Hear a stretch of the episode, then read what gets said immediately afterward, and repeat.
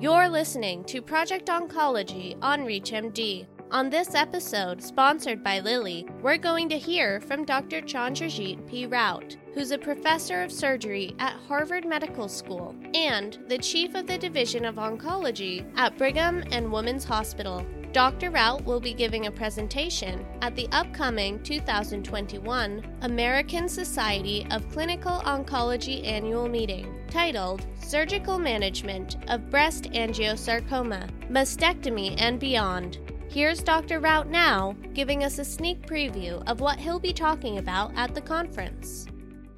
Hello, I'll be giving a talk at the upcoming ASCO annual meeting about the surgical management of breast angiosarcoma. I hope that this talk will allow breast oncologists, breast surgeons, sarcoma oncologists, sarcoma surgeons to think about the biology of angiosarcoma of the breast. Think about how that differs between primary and radiation associated angiosarcoma and how that allows us to make treatment decisions that are a bit different than for the management of breast ductal carcinoma and breast lobular carcinoma. It's a very different entity, and even the two different types of breast angiosarcoma have very different biologies. They arise in very different parts of the breast. They affect different categories of women. And I think that carefully thinking about those presentations will allow the surgeon in particular to make what I think is the right treatment decision. And importantly, breast angiosarcoma arising after prior radiation therapy really has to be thought of as a field defect of the breast skin.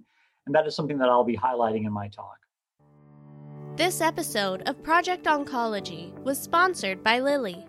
To access other episodes of this series, visit reachmd.com slash projectoncology, where you can be part of the knowledge. Thanks for listening.